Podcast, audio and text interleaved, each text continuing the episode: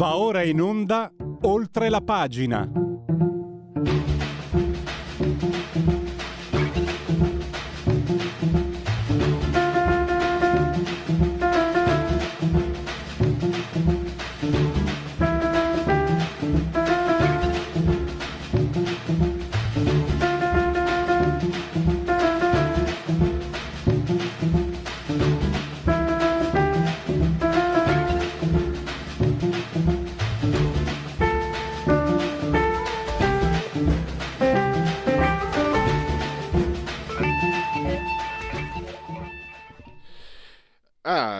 Applausi immediatamente per eh, la sigla. Parleremo oggi, questo è oltre la, pag- oltre la notizia di Radio Libertà, e parleremo di guerra. Il senso della guerra. Il dottor Faust legge il Vangelo secondo Giovanni. La prima, prima parola logos la traduce pensiero, la traduce idea, non gli piace, è azione. Cioè l'uomo... Eh, necessita dell'azione. Cosa più di un nemico sollecita l'azione? L'azione per fermare il nemico. Questo è solo un incipito, poi il professor Zecchi lo spiegherà, vi spiegherà molto, molto, e ci mancherebbe altro, meglio di me. Però la fascinazione, se ci fate caso, la parola guerra è molto più evocatrice della parola pace, ma la parola guerra la usiamo anche eh, non con accezione sempre negativa, la guerra eh, alla fame, la guerra al, alla disoccupazione, la guerra alla malavita, la guerra alla camorra, la guerra alla droga. E cioè è proprio la potenza evocativa che il nostro immaginario crea nella guerra che eh, inventa quasi una realtà che è, eh, diciamo, verrebbe da dire con il linguaggio di oggi, una realtà aumentata che ci piace di più. È un tema difficile, per fortuna non sono io a spiegarlo, ma il professore. Poi con Marco Gervasoni parleremo non parleremo di Eurofestival, figuratevi, io sono, cioè, da quel punto di vista, se parliamo di politica magari eh, ne capisco meno di tutti e magari tante volte sbaglio, se parliamo di musica se permettete no, eh, l'Eurofestival. Qualcuno si è un po' scandalizzato perché Zelensky sotto le bombe invita eh, tutti i cittadini del mondo a votare per il gruppo ucraino che poi ha vinto. Il professor Gervasoni eh, fa un riepilogo, esegue un riepilogo, eh, ci ricorda che in realtà la musica, lo show è sempre stato usato nella propaganda, a parte che mi è venuto subito in mente Panem e Circense, ma restando più in tempi diciamo contemporanei, Arturo Toscanini andava a dirigere un'or- un'orchestra anche comunque ridotta ovviamente nella grande guerra, prima guerra mondiale in trincea e pare che gli austriaci che hanno avuto qualche musicista di valore lo applaudissero. Von Karajan comunque era, mi sembra, oggi Von Karajan si troverebbe tutto sbarrato da quello che ricordo ma quello è un pensiero all'altro.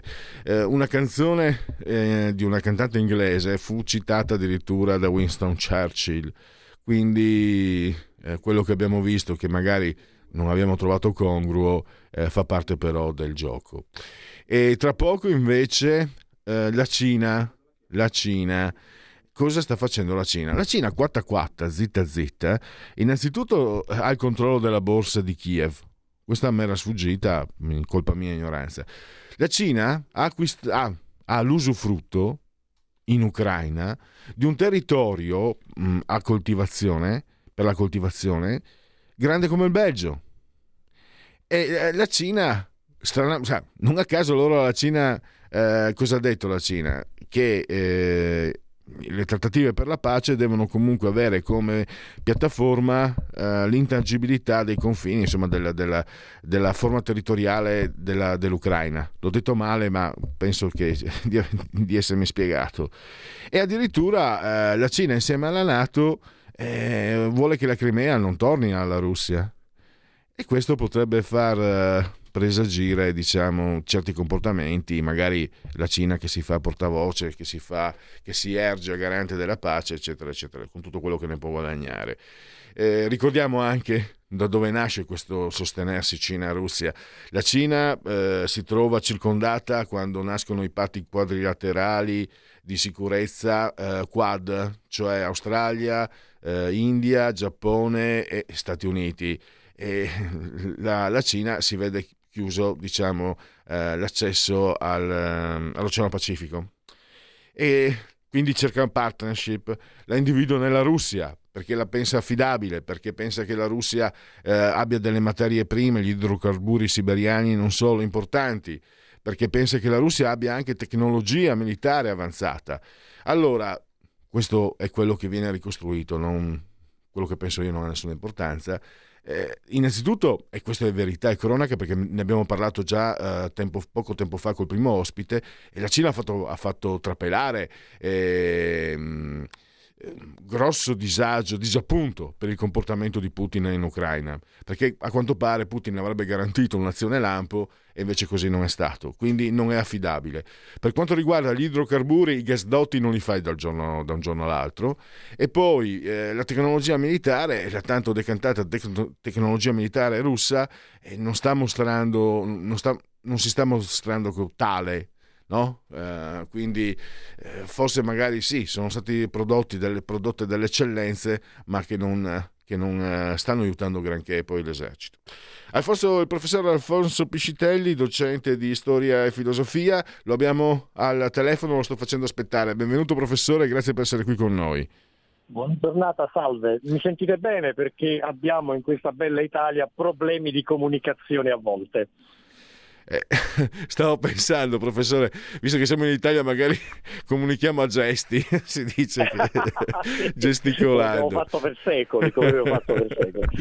Eh, professore, allora, io ho fatto un'introduzione magari un po' lunga, partiamo appunto, eh, si parla poco della Cina, però intanto il controllo del lei, come lei ha ricordato anche in un suo post su Facebook, eh, il controllo della borsa di Kiev, eh, questa, cioè, eh, acquistare, non acquistare, avere l'usufrutto di un terreno grande, di un territorio grande come il Belgio per, eh, per mm, diciamo, la coltivazione, per coltivazione, anche quello è un altro capitolo. Le do la parola, insomma, cosa, mh, mm, quali sono i punti che, che stanno formando eh, un percorso che possiamo indovinare da parte di Pechino? Eh sì, eh, partiamo da un presupposto. È stato detto non a torto che eh, questa guerra in Ucraina eh, sembra essere l'ultima versione del confronto eh, quelli che avvennero durante la guerra fredda tra gli Stati Uniti e la Russia all'epoca Unione Sovietica. Eh, questo può essere vero, ma la Russia di oggi non ha il peso specifico vecchia Unione Sovietica. Eh, sì. Professore, l'abbiamo persa eh, vediamo se riusciamo eh, a un altro numero a, um, ad, avere, ad, avere, l'accesso al, al professore, a, alla, possibili- alla, possibilità di ascoltarlo. Ecco. Avere accesso al professore non è bello, eh, avere la possibilità di sentirlo. Eh, quindi vediamo un po' eh, se eh, riusciamo un po' di pazienza un po' di pazienza allora vediamo un po' intanto vi ricordo che questa cosa si fa in questi casi? Ah sì, oltre la pagina Radio Libertà assiso saldamente sulla tolla di comando in regia tecnica il dottor eh, Federico Borsari, DJ. Ehm, siete in simultanea con noi quando sono scoccate le 10.46. Chi si abbona a Radio Libertà, campa oltre cent'anni, meditate gente, meditate. Io e il dottor Borsari siamo sospesi a 98 metri sopra il livello del mare, 27 gradi centigradi interni, non pochi, non pochi. E l'abbraccio forte, forte, forte alla signora Clotilde, la signora Carmela, la signora Angela, ci ascoltano loro ci seguono ci ascoltano dal canale televisivo 252, il digitale terrestre, ma se avete la Smart TV o Fire TV potete anche eh, guardarci perché eh, Radio Libertà è diventata radiovisione. In questo momento vedete me che non è proprio il massimo, ma comunque poi mettiamo le immagini, non... mettiamo le figure per capirsi. E ehm, potete comunque continuare a seguirci comodamente, cullati dall'algido suono digitale della Radio DAB. E poi ancora eh, eh, grazie alle applicazioni apposite dedicate a iOS Android con il telefonino ovunque voi siate potete ascoltarci. Potete ascoltarci anche naturalmente eh, con l'iPad con l'iPhone l'iPad eh, mini pad mini, eh, mini tablet tablet smartphone far tv ovviamente Alexa accendi eh, Radio eh, Libertà, passaparola ve ne saremmo riconoscenti e poi eh, anche naturalmente su online, su internet, il sito radioliberta.net, la pagina Facebook della radio. Su YouTube eh, c'è il riservo, vediamo se eh, ancora, ancora Ah, perfetto. Eh, grazie a Federico. Intanto vi ricordo 23 gradi centigradi sopra lo zero esterni, la pressione 1019 millibar e 57% l'umidità. Quindi i convenevoli formulari ci sono aspettati. Eh, professore, eh, mi sente? Rispondiamo con fiducia. Beh, allora eh, riprendiamo questo discorso, li stava riepilogando eh, la, quello, che, quello che diciamo la posizione della Cina. Prego. E dicevo, questo sembra essere l'ultimo dei confronti della guerra fredda tra Stati Uniti e la Russia, ma la Russia di adesso non è la grande Unione Sovietica del, del secolo scorso, per dire una potenza che come prodotto interno lordo sta indietro all'Italia, ma pare anche alla Spagna, e compensa con uno sviluppo ipertrofico del, delle sue forze armate. Ma nell'epoca della globalizzazione questo non, non può bastare, per cui nel XXI secolo il confronto evidentemente è tra eh, le società occidentali più o meno coordinate tra di loro e la Cina che ha un altro livello di, di grandezza, soprattutto economica, ma anche, ormai anche militare. È ovvio che la Cina, la Cina c'entri. La, la mia impressione è che la Repubblica Popolare Cinese abbia interesse affinché il conflitto in Ucraina indebolisca l'Occidente, ma allo stesso tempo non è che abbia molto interesse a rafforzare la, la Russia, tant'è vero che non la sta assistendo eh, in maniera molto parte, eh, cosa avrebbe dovuto fare per assistere tecnologicamente?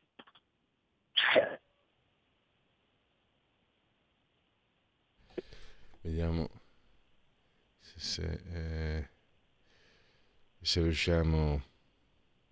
Mi dispiace. Allora, è chiaro che dispiace sempre non, non adempiere eh, o adempiere al dovere nei confronti di chi segue Radio Libertà, sono un, un, un po' ancora più dispiaciuto perché eh, ero molto soddisfatto di, di, parlare di Cina, perché eh, la, la, la, Cina, eh, la posizione politica della Cina non viene molto posta in primo piano, invece il professor Piscitelli lo aveva fatto molto bene in modo anche eh, con, anche con uno schema giusto, molto comprensibile.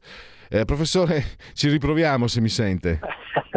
sì, è come, è come, trasmettere dal Donbass, da Kiev, sì. cioè siamo, siamo accidentati purtroppo. Allora, la, la, la, nuova guerra fredda, ma in realtà la, la Russia non è certo non è più l'impero sovietico no, ogni non. È, non è più l'impero sovietico, il confronto è tra la Cina e le società occidentali più o meno coordinate tra di loro. Eh, la mia impressione è che la Cina abbia interesse che la Russia indebolisca l'Occidente diciamo, perpetuando uh, la, la, crisi nell'est Europa, ma d'altra parte non ha grande interesse a sostenere la Russia, tant'è vero che non sta fornendo alla Russia quegli strumenti che eh, potrebbero essere determinanti per affermarsi sul suolo ucraino, ad esempio l'alta tecnologia militare di cui adesso la Russia si trova sprovvista per effetto delle sanzioni che già si protraggono da, da parecchi anni. Eh, le guerre non si vincono ormai con i carri armati e neanche con gli aerei, ma con gli strumenti informatici che permettono di intercettare il nemico prima ancora che sia che sia all'orizzonte. Eh, qui l'Occidente ha un'indubbia superiorità. I cinesi si stanno attrezzando molto bene e i russi dimostrano di avere un esercito obsoleto, lo si vede sul, sul territorio, in questo momento sono eh, diciamo, abbastanza fermi rispetto a quelli che erano gli obiettivi iniziali della campagna di Russia. Eh, mi incuriosiva, professore, eh, questa Cina che, sta, che sta, si sta introducendo sempre di più e sempre un po' sotto traccia. Allora, la borsa di Kiev, il territorio, sì, grande come il Belgio, e, mm, se non sbaglio, la, mi confondo sempre. Eh, poche settimane fa, uh, missili uh, in Serbia. Eh, la mia sì. Inter la mia Inter, quello già da un po' di anni. Eh, sì. Comunque ci ha portato lo scudetto e eh, quindi io quando vedo i cinesi li, li vedo con affetto e simpatia. Eh, a parte che un non ce ne... saluto ai cinesi in Italia. sempre, sempre si era dato.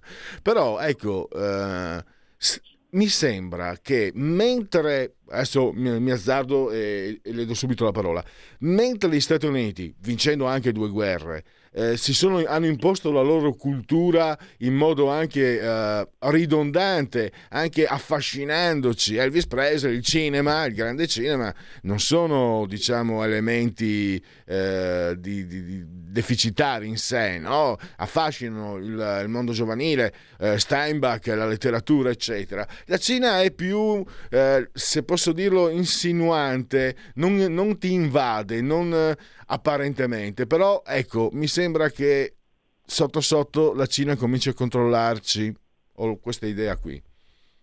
Sì, sì. C'è innanzitutto un dato, il, il boom demografico, il boom demografico cinese. Eh, in altre parti del mondo boom demografico si associa a situazioni di povertà. Um, queste situazioni di povertà non sono ignote anche alla Cina, soprattutto nelle parti dell'entroterra, però è anche vero che negli ultimi decenni la Cina eh, sta costruendo uno sviluppo economico eh, basato sulla sua capacità di attrarre industrie occidentali. Nello stesso tempo deve addirittura imporre il figlio unico per eh, frenare la dilagante demografia cinese, tranne che poi queste leggi di controllo demografico sono sempre strumenti difficili da maneggiare perché se tu per anni e anni imponi il figlio unico poi hai degli scompensi sociali non indifferenti. E tuttavia in linea generale i cinesi hanno superato di gran lunga il miliardo, si diffondono nel mondo e le comunità della diaspora cinese conservano un attaccamento patriottico assoluto alla, alla nazione di origine, per cui la Cina conta sui tempi lunghi, eh, sul fatto che la propria economia continui a crescere. Qui però bisognerebbe dire che certi ritmi di sviluppo non sono sostenibili ancora per molto tempo, cioè arriverà un momento in cui eh, ci sarà un rallentamento e arriverà un momento in cui i cinesi stessi in patria chiederanno stipendi più alti per poter godere del duro, duro lavoro fatto nei, negli anni precedenti. Nello stesso tempo però i cinesi si diffondono per il mondo con una coesione che le società occidentali molto divise al loro interno sembrano, sembrano non avere. Eh, è anche vero che però la sfida del nostro tempo è innanzitutto sfida di innovazione tecnologica, in questo, senso, in questo senso l'Occidente ha ancora una marcia in più, mentre invece i cinesi sono pur sempre fermi per adesso ad una fase che potremmo definire copiativa o rielaborativa. E, ehm, torniamo a... Ah, un altro punto, manca tre tre minuti ma ce la facciamo. Eh, il rischio nucleare, eh, lei lo esclude perché gli oligarchi chiamano la bella vita, figuriamoci. Non, io, non io aggiungo... dire le ultime parole famose, non vorrei dire le, ultime, le ultime proprio nel Però, senso definitivo. Professore, io io che non pensavo per la mia età di, di rivivere gli anni sì, quello che, che si, di cui si parlava negli anni 70, primi 80, eccetera, eh, però sono tra virgolette fiducioso perché ho fatto questo ragionamento che si, che si concorda, che si collega con il suo. E se la Cina come, come, tutto fa credere, avrà una posizione egemone nel, nel, nell'immediato futuro, eh, è difficile pensare che la Cina permetta a Putin eh, il gesto estremo gli stessi, o gli stessi grandi capitalisti russi molto che in effetti godono, godono, della ricchezza, della rendita energetica, certo non, non hanno questa vocazione al martirio che richiederebbe eh, il lancio della prima bomba atomica che inevitabilmente si attirerebbe appresso il controlancio di tante altre bombe atomiche. Eh, Certo, i comportamenti umani hanno un margine di imprevedibilità, ma lei avrebbe mai immaginato negli anni 90 che dal 2000 in poi si parlasse di martiri suicidi del terrorismo islamico, persone per le quali l'intimidazione fermati o ti uccido non ha alcun valore perché sono vocati all'autodistruzione per portare avanti un programma di tipo politico-religioso. Ecco, questo noi non l'avremmo mai immaginato negli anni negli anni 90 e per questo non si può escludere nulla nella imprevedibilità dei comportamenti umani, soprattutto quando il potere è fortemente concentrato nelle mani di poche persone che potrebbero compiere gesti non valutabili nell'immediato. Però ecco qui si pone un'altra domanda, cioè se la Russia di adesso è così monolitica, ehm, più passa il tempo e più è ovvio che mancando la grande vittoria che si immaginava qualche mese fa, eh, un elemento di disarticolazione nella piramide del potere debba avvenire nella Russia stessa. E un ultimo, abbiamo un minuto, eh, lei prevede eh, delle determinate eh, mosse da parte della Cina che insomma si potrebbe proporre come pacificatore, quindi eh, facendo vedere anche, mostrando anche la parte buona, una parte buona se ha, interesse, se ha interesse a che il conflitto si abbrevi sicuramente, sicuramente sì. La domanda è però se anche la Cina non abbia interesse prologa- a prolungarsi di questo strazio, perché è chiaro che si ripeterebbe la situazione che è avvenuta nel, nel periodo del Covid, quando la Cina sembrava essere uscita fuori dal disastro che essa stessa aveva provocato. Adesso lo, scenario è un po' cambiato, mentre invece le società europee affogavano nella, nella, emergenza, nella emergenza, Covid. Ehm, c'era un, una vecchia rivista di geopolitica una volta fece un titolo bellissimo La Cina è un giallo giocando col doppio mm. senso tra i libri gialli e il colore che tradizionalmente si attribuisce alla Cina. Eh, alla domanda precedente riguardo alla bomba nucleare, insomma, io direi fiduciosamente che sia un pericolo estremo che si può escludere eh, per il pianeta Terra. Riguardo invece alle intenzioni della Cina rimarrei con un punto interrogativo perché è un grande impero molto ma molto autarchico. Ehm, che non ha vere alleanze al di fuori del proprio immenso parco di, di, umanità di un miliardo e oltre di persone. Per questo sbagliano quelli che immaginano il blocco euroasiatico così coeso. E forse, forse la, la stance che il mondo non cinese ha è questa maggiore capacità di stabilire relazioni eh, sulla base ovviamente del, dell'interesse reciproco o anche delle paure reciproche. Purtroppo abbiamo terminato, grazie allora ancora al professor Alfonso Piscitelli. difficoltà di comunicazione. Ma, ma direi che siamo, abbiamo portato a casa il risultato. Eh, ma abbiamo passato il turno, professore. Allora, la ringrazio e a risentirci. Grazie a voi, buona giornata. Scegli la Lega, dai forza alle tue battaglie. Nella dichiarazione dei redditi scrivi il codice D43. È semplice e non ti costa nulla.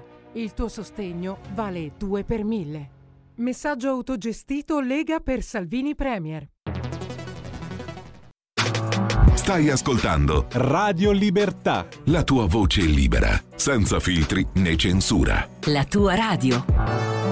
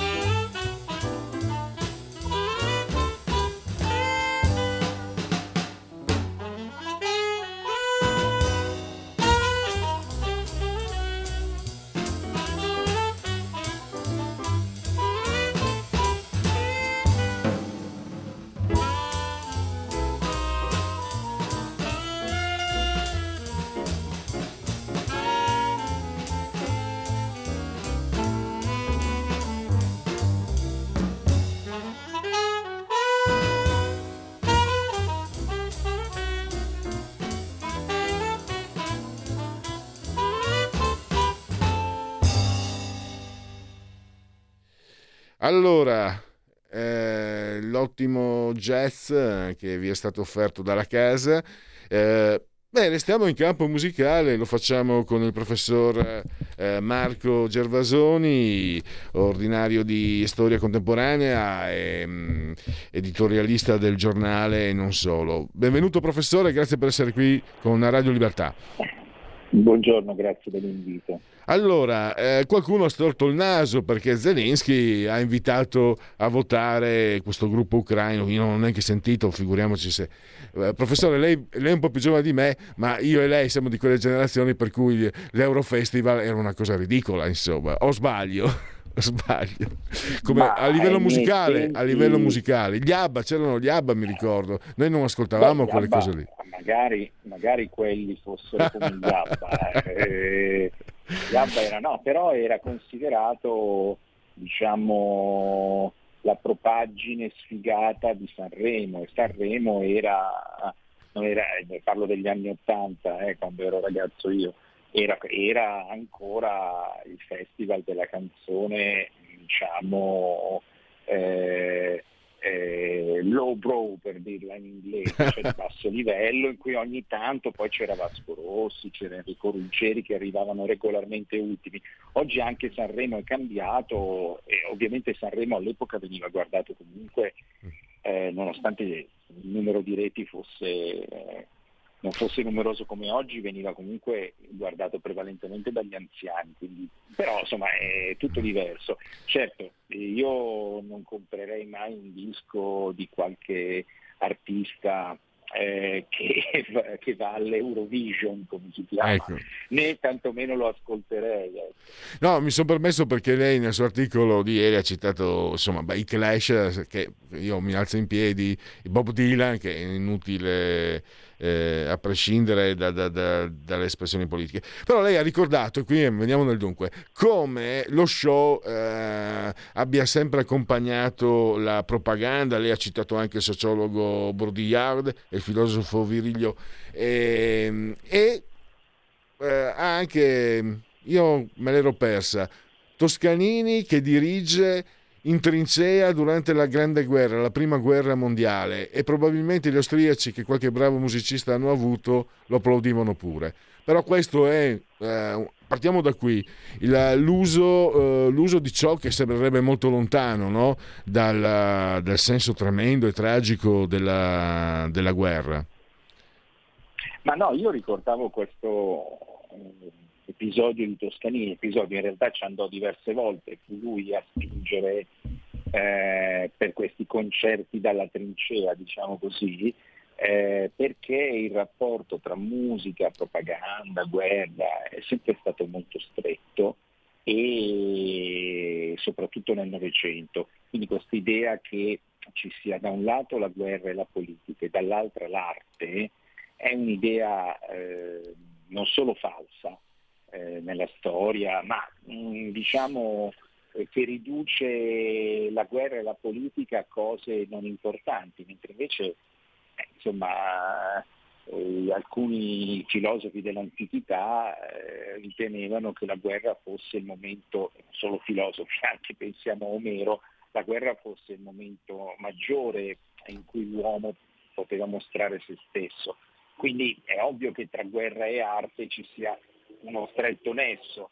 Dopodiché, eh, vabbè, ma questo magari lo vediamo tra un secondo, eh, è chiaro che l'Eurovision non è eh, Woodstock, diciamo come qualità musicale, ecco. Eh, o, non, non, è il repertorio di, uh, di Beethoven. La cosa interessante, se posso aggiungere una cosa su Toscanini, è che durante la Prima Guerra Mondiale erano stati banditi eh, i, dai repertori gli artisti nemici cioè in, in, in, Italia non si eseguiva più Beethoven e Mozart perché considerati tedeschi o austriaci, cioè lo erano, eh, in, Italia, in Austria non si eseguiva più Puccini e Verdi e mh, Toscanini andò in trincea, naturalmente dalla parte degli italiani, e comunque eseguì lo stesso Beethoven e Mozart, questo è, è mm. interessante. Poi c'è anche, mh, eh, questo invece la, la, me la, l'avevo Mm, scoperta tempo fa, anche se devo dire in modo casuale, cioè la canzone citata da Winston Churchill, eh, quindi anche lì un altro, un altro punto eh, di, di, di, di, contatto. E, e, allora viene da chiedere, professore, quindi cosa, cosa, cosa ci insegna quello che, che è accaduto? Ma no, innanzitutto appunto non ha molto senso coloro, non hanno molto senso i discorsi di coloro che hanno detto ah ma eh, questo il suo paese in guerra, si occupa di canzonette, eccetera, eccetera. In realtà Zelensky ha fatto benissimo perché eh, questa guerra è anche una guerra di propaganda globale, eh, di comunicazione globale e eh, lui si è rivolto ai giovani di tutta Europa perché fondamentalmente come dicevamo prima è, segu- è stato seguito dai giovani, sono i giovani che hanno votato, no?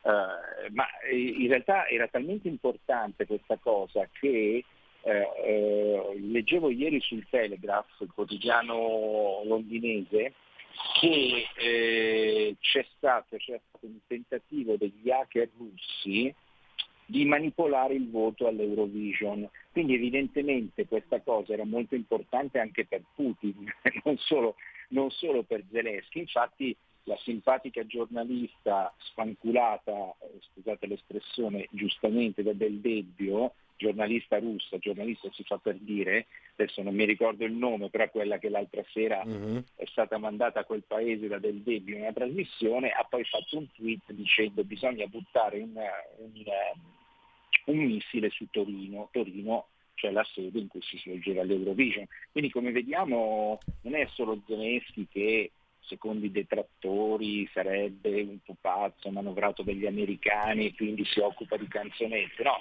l'Eurovision è stato un conflitto politico molto importante in cui si è visto quello che si sa, cioè che tendenzialmente i giovani eh, europei, i, gio- i, giovani veri, cioè quelli di 20 anni, 18, così, non è che sanno, seguono moltissimo la politica, però hanno capito dov'è la ragione e dov'è il torto, cioè la ragione sta dalla parte di coloro che sono stati invasi e che difendono il loro paese, gli ucraini, e il torto sta dalla parte della Russia che l'ha invaso, quindi questo, questo voto mi sembra abbastanza significativo, dopodiché è chiaro che appunto, ripeto, non, sono, non stiamo parlando della qualità sono, delle canzoni che ah beh, no, certo. lascia no. molto a desiderare. Però eh, l'Occidente è un punto debole, non so se sia anche un punto forte, si, si divide. Anch'io sinceramente faccio fatica a capire, ehm, i, ed è pieno eh, gli ascoltatori di Radio Libertà, questo putinismo, eh, stare dalla parte di Kirill eh, che vuole distruggere l'Ucraina perché ha paura che gli facciano il gay pride a Mosca, oh, ma ancora di più il concetto, se mi rubano, eh, io vado in bicicletta, non vado, ecco, eh, avevo lo scooter anch'io come lei professore, la moto scooter, se mi rubano lo scooter non è che posso scendere in strada e, eh, rubare il primo che trovo. No, perché chi parla del Donbass, eccetera, eccetera, bisogna anche capire che ci sono delle regole. Però all'interno quindi di questo conflitto putinisti, antiputinisti, eccetera, eccetera, mi sembra di. Io l'ho, l'ho, l'ho espunto da quello che è scritto. Un altro, un altro aspetto che probabilmente Putin ha, ha eh, diciamo, sottostimato di Zelensky è la, la comunicazione cioè Zelensky non ne ha sbagliato. Adesso io comunque rispetto, è talmente tragico l'evento che io personalmente eh, mi, mi te, faccio un po' come Pilato, mi lavo le mani e anche la faccia. Eh, però, e quindi cerco solo di osservare e basta. Eh, Zelensky non ha sbagliata una dal punto di vista comunicativo.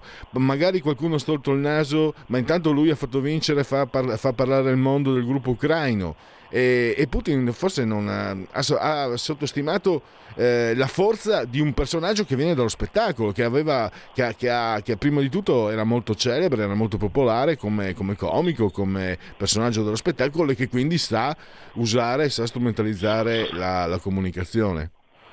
Mi sembra. Ma sai, io, sì, no, indubbiamente, ma io credo che questo più che altro sia merito certamente del presidente ucraino, ma anche rivela anche quanto Putin sia immerso, cioè Putin è rimasto culturalmente a prima della caduta del muro di Berlino, cioè prima della caduta, anche il tipo di propaganda che la Russia fa è una propaganda che ricorda molto quella sovietica, cioè una propaganda eh, molto rozza, molto eh, che è appunto legata ad un altro periodo, i tempi della guerra fredda. Ah, si capisce anche perché Putin sia rimasto eh, a questo livello, lui personalmente e il gruppo di potere, perché in realtà eh, Putin non ha mai dovuto veramente vincere le elezioni, per meglio dire, le ha vinte, ma sapendo che le avrebbe vinte comunque, cioè il suo, eh, da, da, quando nel 1999 le ha vinte, ma diciamo è stato messo lì dall'apparato,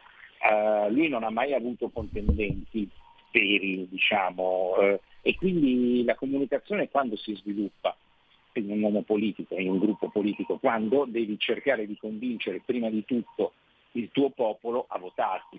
Questo Putin non, non l'ha mai fatto veramente, nel senso che eh, erano tutte le elezioni regolari, magari dal punto di vista eh, del, eh, diciamo, della forma, però di fatto, soprattutto le ultime, perché poi bisogna distinguere tra un Putin, questo lo dicono moltissimi, tra il Putin diciamo, fino al 2000, eh, nei primi dieci anni diciamo così, di, eh, di, suo, eh, di, suo, regno, diciamo, perché poi ricordiamo che faceva due mandati da presidente, poi faceva finta di fare il primo ministro, metteva quell'altro come Medvedev a far finta di fare il presidente, insomma da, a partire da quel momento, insomma, i primi due mandati di Putin probabilmente erano democratici, forse anche più democratici di, mh, mm, del suo predecessore di, di, eh, di Yeltsin, però poi a un certo punto è diventato un regime, quindi un regime non è sorprendente che il capo del regime a un certo punto non si renda più conto che il mondo è cambiato, quindi da, quel, da qui il difetto di comunicazione e probabilmente il fatto che poi la, Russia in sé non sia veramente mai uscita dalla, dal, dalla eh, dalla guerra fredda, diciamo così, anche, ma se pronto mi sente? Sì, sì, la sento. Sì, sì, no, se sto facendo un monologo non so dire. No, no, no. no. Cioè, paradossalmente la Cina, con tutto quello che la Cina è formalmente rimasta comunista, eccetera, eccetera, però sul piano della comunicazione è molto più moderna, è molto più abile che non la Russia. D'altra parte il capitalismo cinese è un vero capitalismo il capitalismo, come, sì, come vediamo, diciamo, ahimè anche, il capitalismo eh, russo è sempre rimasto in fondo, anche quello post 1991, un capitalismo di Stato come era prima del 1991, ecco. in cui le privatizzazioni sono state fatte, gli oligarchi chi sono? Sostanzialmente gente, amici del potere a cui sono state cedute a poco prezzo le imprese privatizzate, detto in maniera molto brutale. Ecco, a me sembra anche che eh, sta perdendo forse anche dal punto di vista eh, del prestigio, perché la critica che Putin, quella del 2014, al sistema occidentale era anche, era anche fondata. Il vostro pensiero liberale ha perso, state lasciando indietro eh, masse di persone che vivono sempre peggio, e, mm, state portando avanti sempre di più il pensiero unico, il pensiero politicamente corretto. C'è molte cose che diceva Putin, le dicevamo anche qua per essersi magari in modo diverso, però adesso sta emergendo eh, questi oligarchi che hanno le villazze, eh, questo Kirill che ha la super villa, che ha l'orologio da 36.000 euro, cioè mi sembra che alla fine eh, sono quelli che predicano bene razzolano male, magari dicono anche cose giuste, non, non, certo quella sul gay pride, ci mancherebbe anzi, ma diciamo cose anche giuste, ma in realtà sono degli imbroglioni, sono, sono personaggi che approfittano, che abbindolano eh, il pensiero delle persone, mi, mi, cioè non sono migliori di coloro che loro criticavano. Mi, mi sembra che stia emergendo come un po' uh, come, come, come pe- pensiero carsico.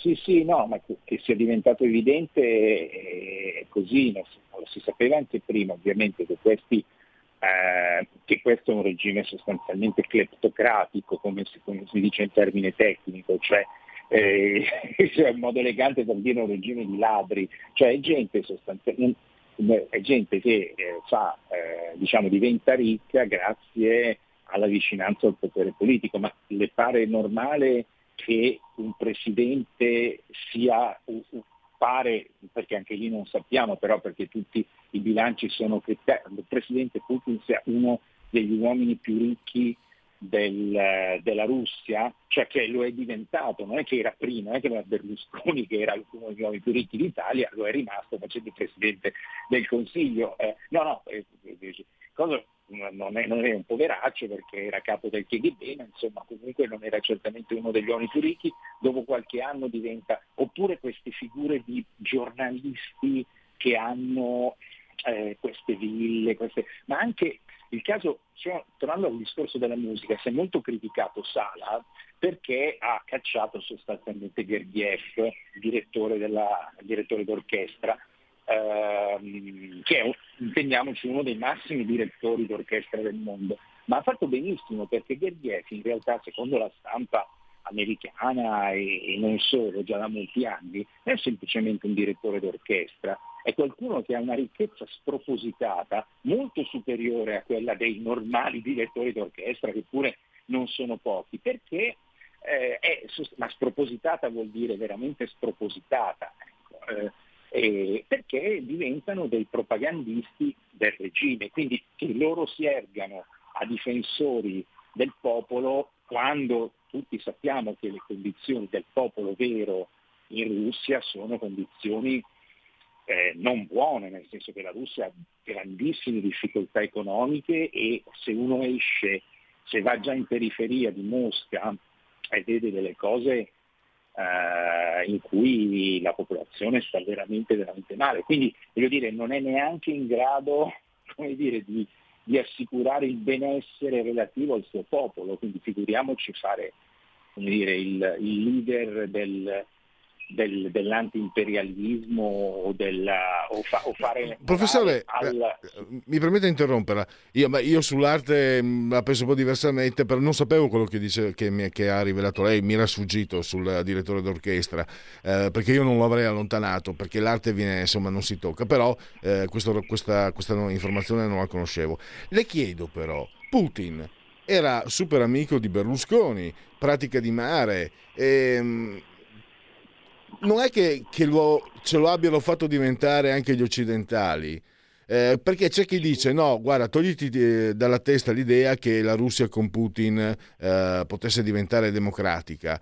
E altri invece dicono: Ma scusate, perché non si è portato avanti un processo di, diciamo, di avvicinamento della Russia alla, all'Europa? Eh, perché si è portato avanti assolutamente le sanzioni senza voler sapere, volerne sapere di... Cioè, con Putin fai le sanzioni, con Erdogan no. Anche questo, no, agli occhi di molte persone, eh, è sembrato un errore da parte del, dell'Europa.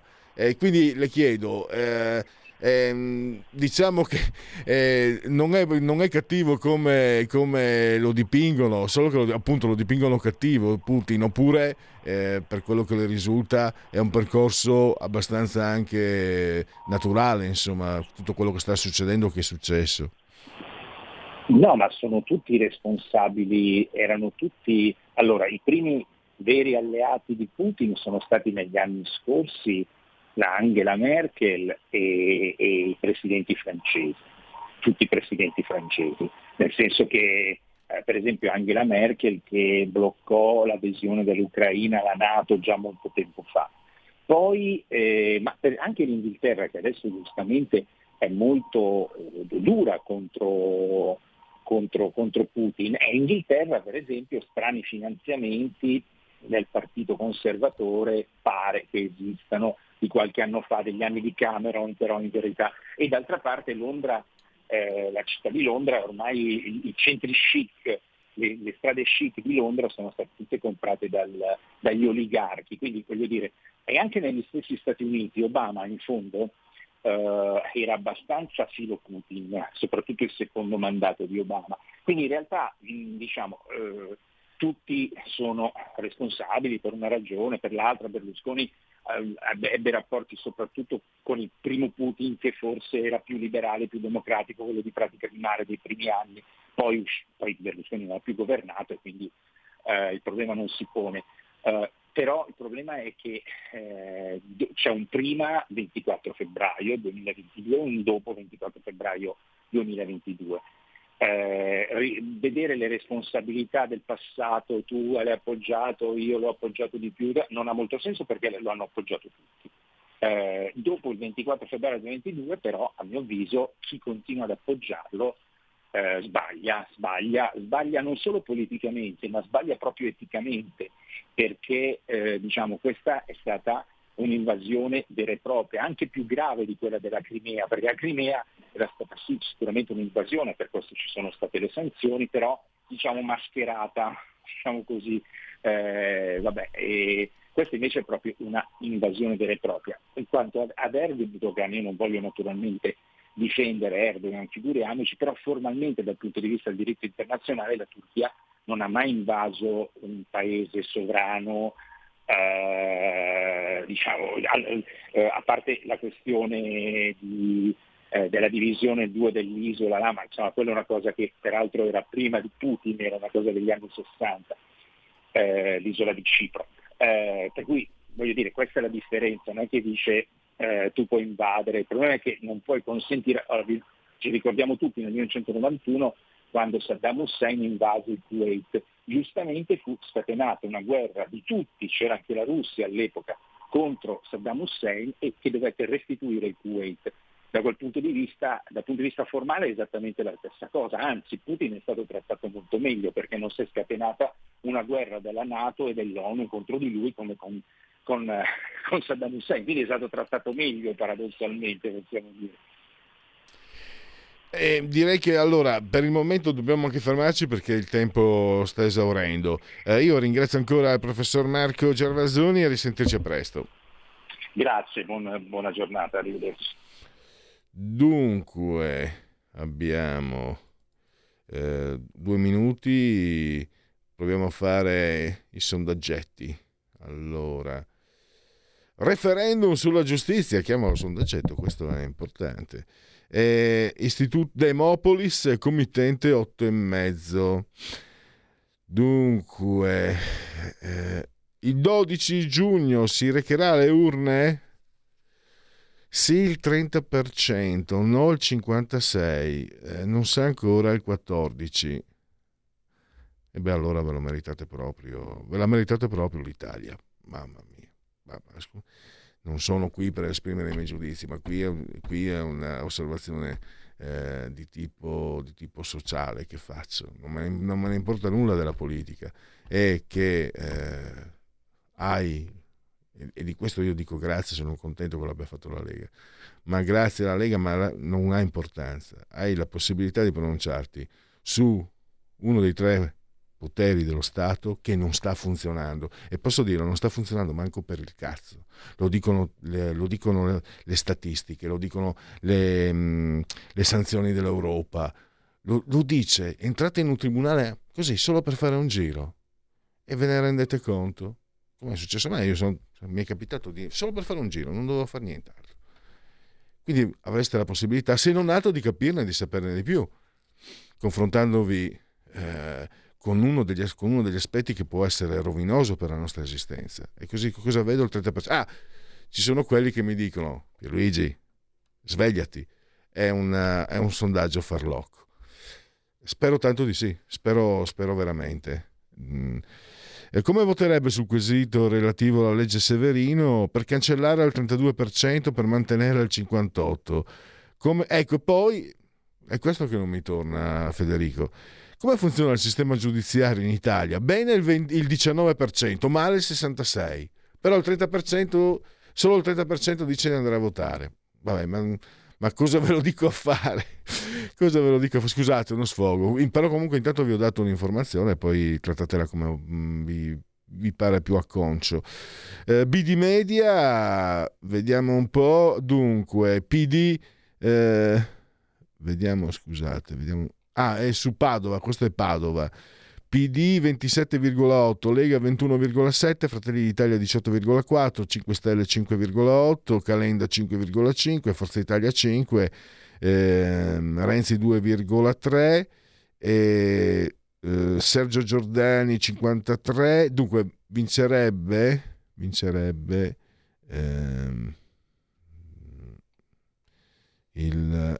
Eh, dunque Padova amministrata dalla sinistra, quindi Sergio Giordani 53,2, Peghin 40, Gislon 2 e poi altri.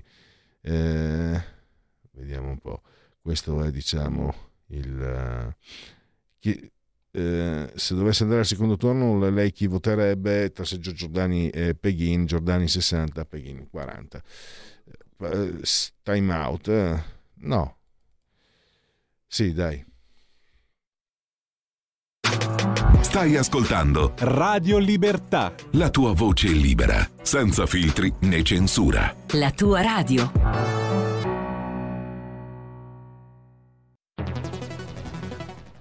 La radio è sempre di più ovunque.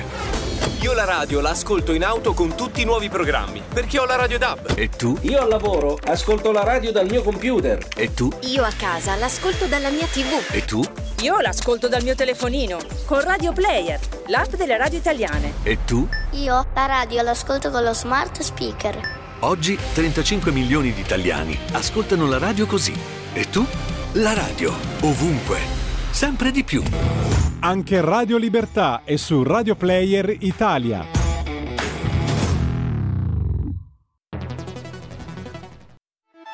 Stai ascoltando Radio Libertà, la tua voce libera, senza filtri né censure, la tua radio.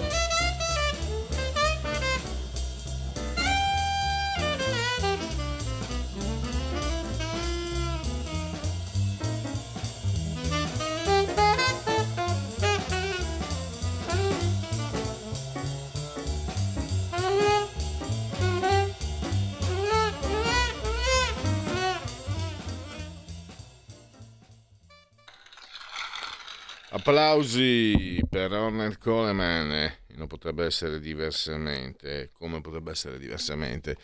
Sempre oltre la notizia, oltre la, oltre la notizia, sì, no, oltre la pagina, mi sbaglio sempre. Radio Libertà, oltre la notizia era una rubrica di non mi ricordo più eh, forse televisiva. Eh, Tecne, ancora sondaggi, 22,4 Fratelli d'Italia, 21,7 PDI, Lega 15,2, Movimento 5 Stelle 13,1, Forza Italia Berlusconi 10,7, Calenda 4,5 e Italia Viva eh, Renzi 2, 2 tondo. E poi sull'Istat... Eh, la fiducia nelle istituzioni. Eh, allora, dopo la flessione tra il 2014 e il 2018 cresce la fiducia dei cittadini nei confronti della Presidenza della Repubblica. Eh, il giudizio si avvicina nel 2021 a quello per le forze dell'ordine, 68,3. Fiducia nel Parlamento europeo eh, 41,6, cresciuta rispetto al 2020 34,5, eh, 39,3 nel Parlamento nazionale, 38,3 l'anno precedente. E chiudiamo, e se ce la facciamo Federico proviamo a fare eh, Lega Segui. Là. Segui la Lega è una trasmissione realizzata in convenzione con La Lega per Salvini Premier. Dunque sono sul sito ehm, legaonline.it, scritto legaonline.it, eh, il tempo stringe quindi passiamo, vi ricordo sempre il D43, eh, di, di Domodossola al 4 del in matematica, il 3 è il numero perfetto, il 2 per 1000 e gli appuntamenti abbiamo eh, per eh, oggi, domani pomeriggio alle 15.35 il presidente del Veneto alle 15.35 appunto. Eh, oggi è un altro giorno Rai 1 e poi Riccardo Augusto Marchetti parlamentare leghista sempre domani alle 20.15 a eh, Radio Cusano TV eh, direi che per seguire la Lega sa su fi Segui la Lega è una trasmissione realizzata in convenzione con La Lega per Salvini Premier. Non buttarti giù. allora, mi sta buttando giù eh, anche oggi è un martedì 17, quindi si vede che eh, il martedì 17 devono andare così. Per il prossimo ospite eh, che eh, sarà il professor Stefano Zecchi. E una sua, eh, una sua, riflessione che è apparsa sul giornale domenica sulla fascinazione terribile che esercita eh, la guerra, ma ovviamente non, non possiamo cavarcela, diciamo, pensando eh, il male che agita la natura binaria, eh, l'imperfezione umana, eccetera. No, sono, c'è, c'è un'analisi eh, che parte da delle considerazioni, eh, ve l'ho detto, il professore nel suo editoriale eh, parte da, da, Goethe, parte da Faust, eh, citando appunto la scelta del dottor Faust quando inizia a leggere il Vangelo di Giovanni che traduce Logos prima in parola, poi eh, con pensiero, siccome non è soddisfatto sceglie azione in principio era l'azione, quindi è l'azione ehm, la, mm, la, parte che eh, definisce l'essere umano, no? non, possiamo non, eh, non agire. E, e, cosa più di un nemico eh, ci spinge alla, uh, all'azione? mi fermo qui perché appunto non è il mio, non è il mio eh, mestiere e quindi quando avremo il professore che ancora non è a disposizione riusciremo a parlare. Eh, vi dico anche che il professore eh, riporta eh, all'interno di queste sue eh, riflessioni, riporta anche il pensiero di Kant, che secondo il quale è innaturale agli uomini lo stato di pace, non lo stato di guerra. Sto parlando di un filosofo cardinale nel, nel pensiero occidentale. E tornando indietro, arretrando di oltre duemila anni, per Platone tra le polis vi era uno stato di naturale conflitto non dichiarato. E questo quindi eh, è una, un'analisi che può sembrare sorprendente nel momento in cui abbiamo posizioni anche morali, no? La guerra è sbagliata, mm, vediamo le vittime e come non vederle, come non considerarle. E quindi sembra anche eh, che eh, la posizione eh, che noi come cittadini eh, abbiamo nei confronti della guerra sia in qualche modo eh, obbligata, sia anche per certi aspetti eh, facile. Eh, vediamo se ancora niente. Eh, se anche per certi aspetti facile, guerra sbagliata, stop, non è, non è in realtà eh, il pensiero non è così lineare, così netto, non si, non si divide in questa, in, diciamo, in modo abbastanza, in modo quasi eh, algebrico, mi viene da dire, è più complesso. Io sto prendendo tempo. Svezia firma domanda di adesione alla Nato. Cremlino. Russia è irritante per l'Occidente. E qui sto leggendo dall'ANSA in, in chiaro. Eh, Musk, Twitter provi che i profili fake sono sotto il 5% o mi fermo. Quindi ancora diciamo è in gioco questo passaggio di Twitter al super Elon Musk Salta l'accordo UE sull'embargo al petrolio, l'Ucraina delusa.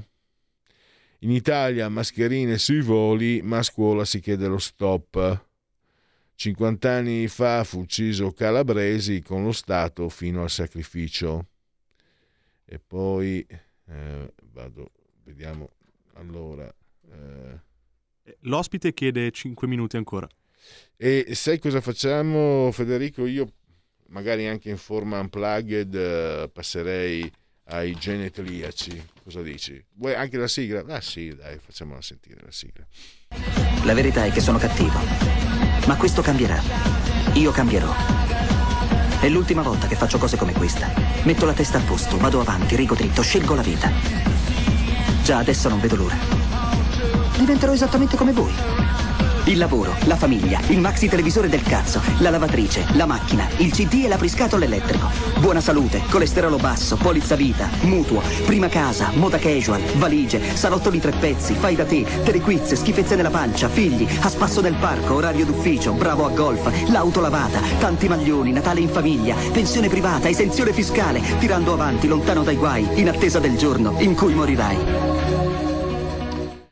Genetriaci, ricorrenze e commemorazioni del vigesimo ottavo giorno di Fiorile, mese del calendario repubblicano, per tutti è un martedì martis, 17 maggio, anno domini 2022, 2000 o 2022 che dir si voglia, giornata mondiale delle telecomunicazioni, brr. giornata internazionale contro l'omofobia, quindi state attenti. Eh, nous on, nous on, nous on tous Beh, l'ho detto male. Comunque Jean Gabin. allora, quelli della notte. Jean Gabin, che forse credo mm, l'attore francese più amato. E poi c'è Landelon, eccetera, per carità.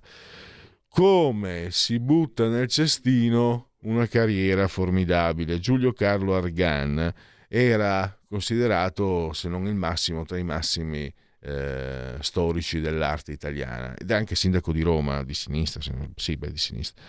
E nell'85 dei Birboni gli combinarono uno scherzaccio. Eh, fecero delle teste di Modigliani false e le buttarono, non so in che, che Prima dissero di averle trovate in non so quale canale, quale film, eccetera, e lui disse che erano autentiche. Poi loro, mi ricordo in diretta televisiva, Federico, replicarono uh, quelle le teste di Modigliani e fu un, un, brutto momento per il professor Argan. Giorgio Bellaviti, se voi non lo sapete perché non siete fumettari come me, ma fu il fondatore del Asso di Picche, un gruppo di fumettisti tra i quali svettavano due giganti assoluti.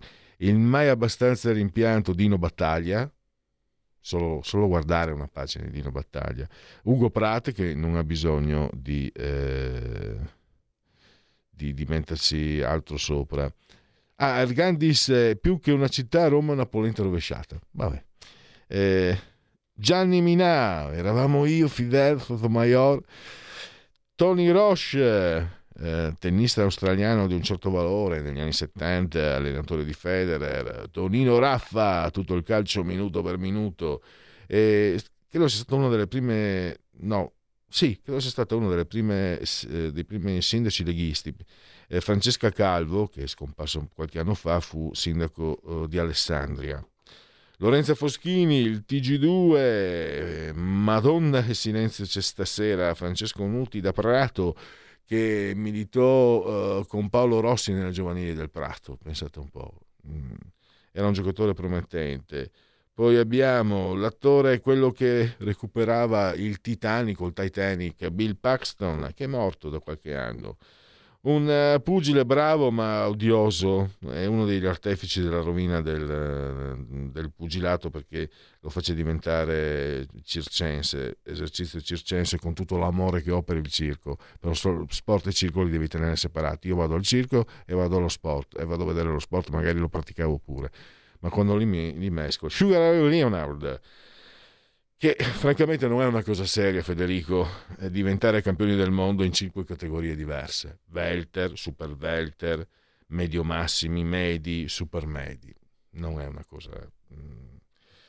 Eh, la gaelica Patricia Brennan, Enia, e poi eh, Claudia Colaccione, la mamma è rumena, lei si chiama Claudia Coll. Dei film con Tinto Brassa alle figlie di Maria, adesso è una praticante. E poi Corrado Guzzanti, eh, fantastico Corrado Guzzanti. Se i partiti non rappresentano più gli elettori, cambiamo questi benedetti elettori. E poi Damiano Tommasi, che si candiderà, credo, sindaco per il centro-sinistra a Verona. Era un calciatore, anche abbastanza mediocre, diceva delle banane. Democristiano, tanto per essere, per essere chiari. Eh, il prototipo lantesiniano del politicamente corretto di tanti anni fa, eh, poi sui giornali già quella volta, diceva delle banalità eh, enormi e, e, poi sentivi eh, Damiano Tomasi come al solito mostra di essere un giocatore fuori dai canoni, intelligente, eccetera. Ha detto che, eh, ha detto che adesso sono le 11.47. Eh, ancora niente? Forse sì. Forse perché, eh, speriamo di sì perché, perché ci tengo veramente. Eh, il professor Stefano Zecchi lo abbiamo al telefono. Benvenuto professore. Grazie, buongiorno. La sua riflessione, professore, ehm, eh, ritorno indietro sulle pagine del giornale di domenica, la fascinazione tremenda che esercita la guerra. Dicevo agli ascoltatori, noi in questo momento possiamo essere in qualche modo stimolati ad avere reazioni abbastanza, mm, diciamo, automatiche. La guerra è brutta e cattiva, la pace è bella e, e, e pulita. Invece in realtà no, le cose non stanno così. La fascinazione della guerra eh, è è dalle, quasi fosse dalle origini. Lei parte della verità da Goethe, da Faust, per spiegare per quale motivo l'essere umano eh, ha eh, questa fascinazione terribile nei confronti di qualcosa di terribile. Il fatto è che purtroppo non si può spiegare razionalmente perché si fa la guerra e perché la guerra affascina, se non dal punto di vista estetico, perché se si potesse razionalmente capire e quindi interiorizzare i suoi significati, cosa è la guerra, non si farebbe la guerra perché è talmente violenta, crudele, è talmente così devastatrice di un modo d'essere che se uno capisse razionalmente davvero cos'è la guerra non ci sarebbero le guerre. Invece ci sono guerre dall'origine eh, del nostro mondo, eh, guerre fatte con armi sempre diverse, ma sempre guerre. E allora io ho cercato di eh, spiegare eh, in modo molto semplice, anche perché questo implicherebbe davvero una riflessione ampia sul giornale, anche se l'articolo non so se uno arriva fino in fondo perché è lunghissimo, è che la fascinazione della guerra, cioè il suo carattere estetico finisce per prevalere su ogni razionalità.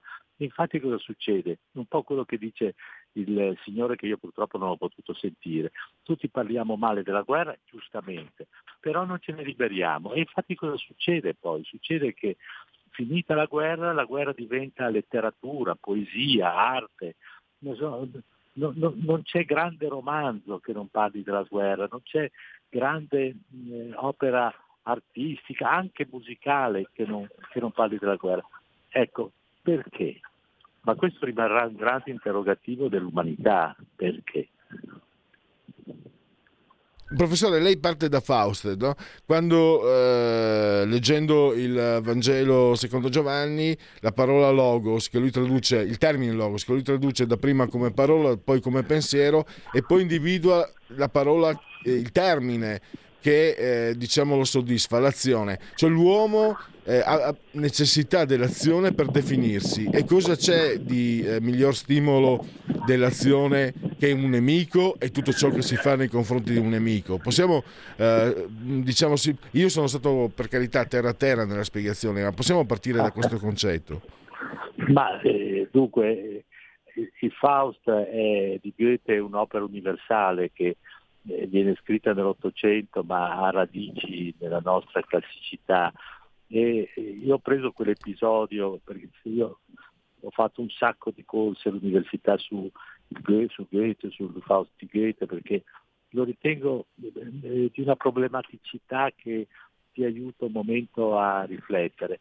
E c'è questo momento di, del, del Faust goetheano in cui appunto eh, Faust si trova a tradurre, come ha detto lei, la parola logos eh, nel eh, Vangelo di Giovanni, così come a lui arriva e quindi la deve tradurre in lingua volgare, cioè tedesca.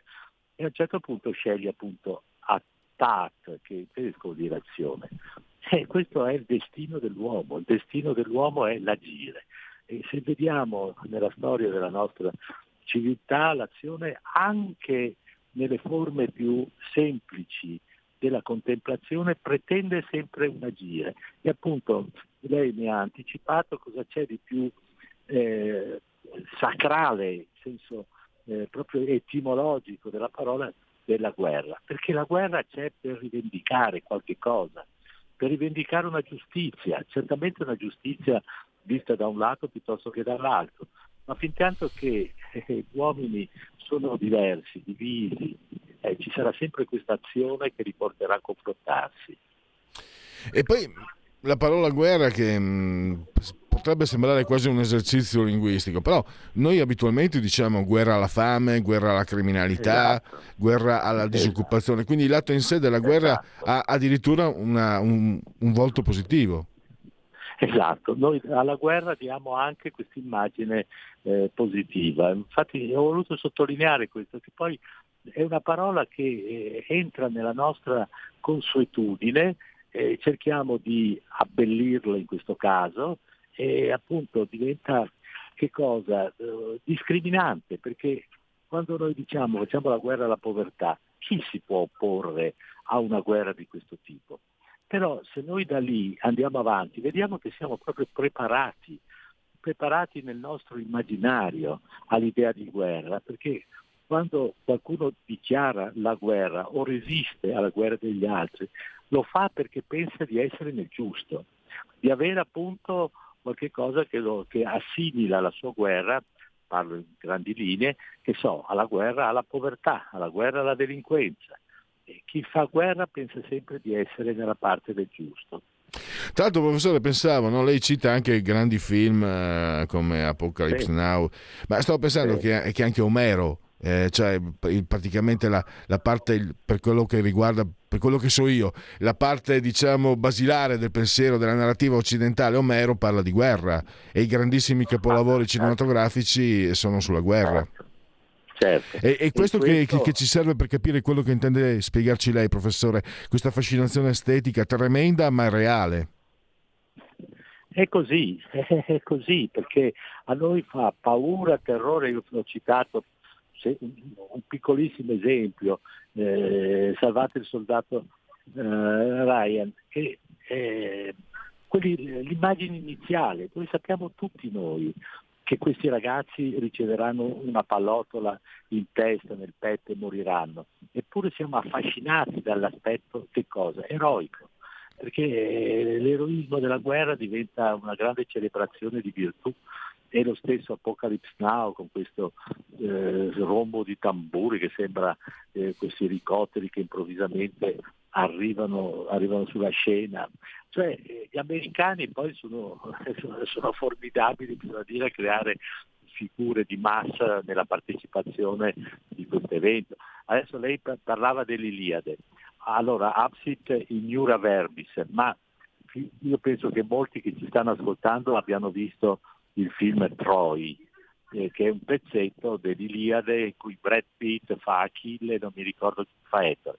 Va bene, tutto confuso, tutto mistificato, ma pensi che immagine grandiosa dell'eroe, dell'eroe, della pietà, del dolore, riescono questi qui, gli americani, a mescolare tutto dentro a poche, a poche immagini, a poche vicende. Quindi c'è poco da fare. Purtroppo, se noi ci siamo una giustificazione razionale, arriveremo a non fare la guerra, perché è una delle cose, è la cosa più assurda e violenta di questo mondo. Eppure la guerra continua, c'è, c'è, adesso ne parliamo dell'Ucraina perché è lì attaccata a noi, ma quante guerre ci sono oggi nel mondo che sono dimenticati? Se pensi soltanto cosa sta succedendo i massacri nello Yemen, ecco, questa è la, è la tragedia e nello stesso tempo la forte fascinazione che ha l'uomo della guerra e che non se ne riesce a liberare. Ecco professore, possiamo, mm, mi permetto di, di provarci, possiamo anche partire però dalla, da un dato individuale, mi è venuta in mente la guerra dei bottoni, cioè mi è venuto in mente soprattutto quello... Non eh, venuto, interessante, non mi è venuto in mente, vede, bravissimo, l'avrei citato, giusto? Eh, eh, lei che stimola, professore Ezzi, mi, faccia fare una battuta un po' grossolana. Se, uh, se leggete l'articolo, mi raccomando, se leggete l'articolo, leggetelo, l'editoriale del professore e non arrivate fino in fondo, parafrasando Moretti, ve la meritate proprio Michela Murgia, ve la meritate proprio. Eh, scus- scusate la battuta. Professore, non è che siamo anche legati... Io non so però se sia un dato solamente maschile o se l'abbiano anche le donne, perché non, non sono donna. Eh, quella, quella, sensazione la chiamano adrenalina fortissima, soprattutto quando siamo giovani, che proviamo quando... Io l'ho provato, è capitato come a tutti penso, la lite, il, la, la, zuffa, il, la, il, le botte, i calci, i pugni eh, e provi qualcosa che visto da fuori dico ma quanto scemo sono stato, ero, però io, però io so, so, dentro di me se, se si apriva un, e, e, vedevo negli altri, no? io mi faccio parametro per me stesso, ma in tutti, si apre un vulcano che, che, che, che ha una, un calore eh, forse insostituibile. Sì, sì, è così, è così. Eh, eh, guardi, ha riassunto lei quello che potevo dire io, non, non, non fa una piega. Noi eh, ragazzi, siamo bambini, cominciamo a, a, ragionare con gli altri appunto in termini di competizione, competizione che prelude una guerra. Le ragazze hanno un altro sentimento, c'è, discussione, c'è discussione su questo, è un altro sentimento, è la madre, la, la ragazza è madre, cioè è protezione. E adesso senza dover scomodare in modo così banale la psicoanalisi, il padre è invece quello che porta il figlio nel mondo e quindi nell'azione. La madre è, invece è protezione, è, che, è quella che trema nel vedere il figlio che agisce. E qui ci sarebbe un altro bellissimo passo del, proprio del Fausto di Goethe che dire, è una Bibbia laica, e qui ti spiega come proprio la madre quella che tenta sempre di proteggere e di proteggere il figlio dall'azione, perché l'azione è sempre rischiosa, porta sempre inevitabilmente al conflitto. E purtroppo eh, abbiamo concluso il tempo. Professore, io la ringrazio davvero e io la ringrazio per la sua consueta disponibilità. Però questa volta mi sento, non, non, non sembri piaggeria. Io la ringrazio perché l'editoriale di domenica, eh, che lei ha scritto domenica, è qualcosa che secondo me... Eh, è, è, sostiene, è sostegno. Cioè, in, uh, ci sono certi momenti in cui tutto quello che, che, vedi attorno ti sembra fango, soprattutto se si fa il mestiere che faccio io, che non è, che non è quello più antico del mondo, ma ci siamo vicini. E aver letto questa, questa indagine, questa analisi, eh, diciamo che, che, che mi, ha, mi, ha, confortato, no, il confortato non è la parola giusta, mi ha, mi ha rafforzato, mi ha rafforzato. Quindi per questo la ringrazio davvero per il suo pensiero, per, per le sue capacità di analisi. Grazie e Grazie. a risentirci. Grazie delle sue parole, buon lavoro, arrivederci. arrivederci. Allora, siamo in conclusione. Eh, voi lo sapete che essendo io paresiarca non posso dire quello che non penso, quindi l'articolo... Eh, poi io devo dire la verità, non so poi se tutti quanti lo possono condividere, addirittura sono così presuntuosi, no, non so neanche se tutti lo possono veramente capire. Eh, io penso però che se non lo capite è perché vi meritate Michela Murgia, non perché, siate, non perché siete sciocchi, perché se l'ho capito io lo capiscono tutti, ho compreso io lo comprendete tutti. Allora, eh, mamma mia, che moralismi che escono da questa boccaccia che invece deve ringraziare coloro che hanno scelto anche oggi eh, Radio Libertà. Ringrazio anche il grande Federico Assiso sulla tolla di comando e regia tecnica, il dottor Borsari e confermi Sara Garino Alto Mare. Buon proseguimento a tutti. Ciao!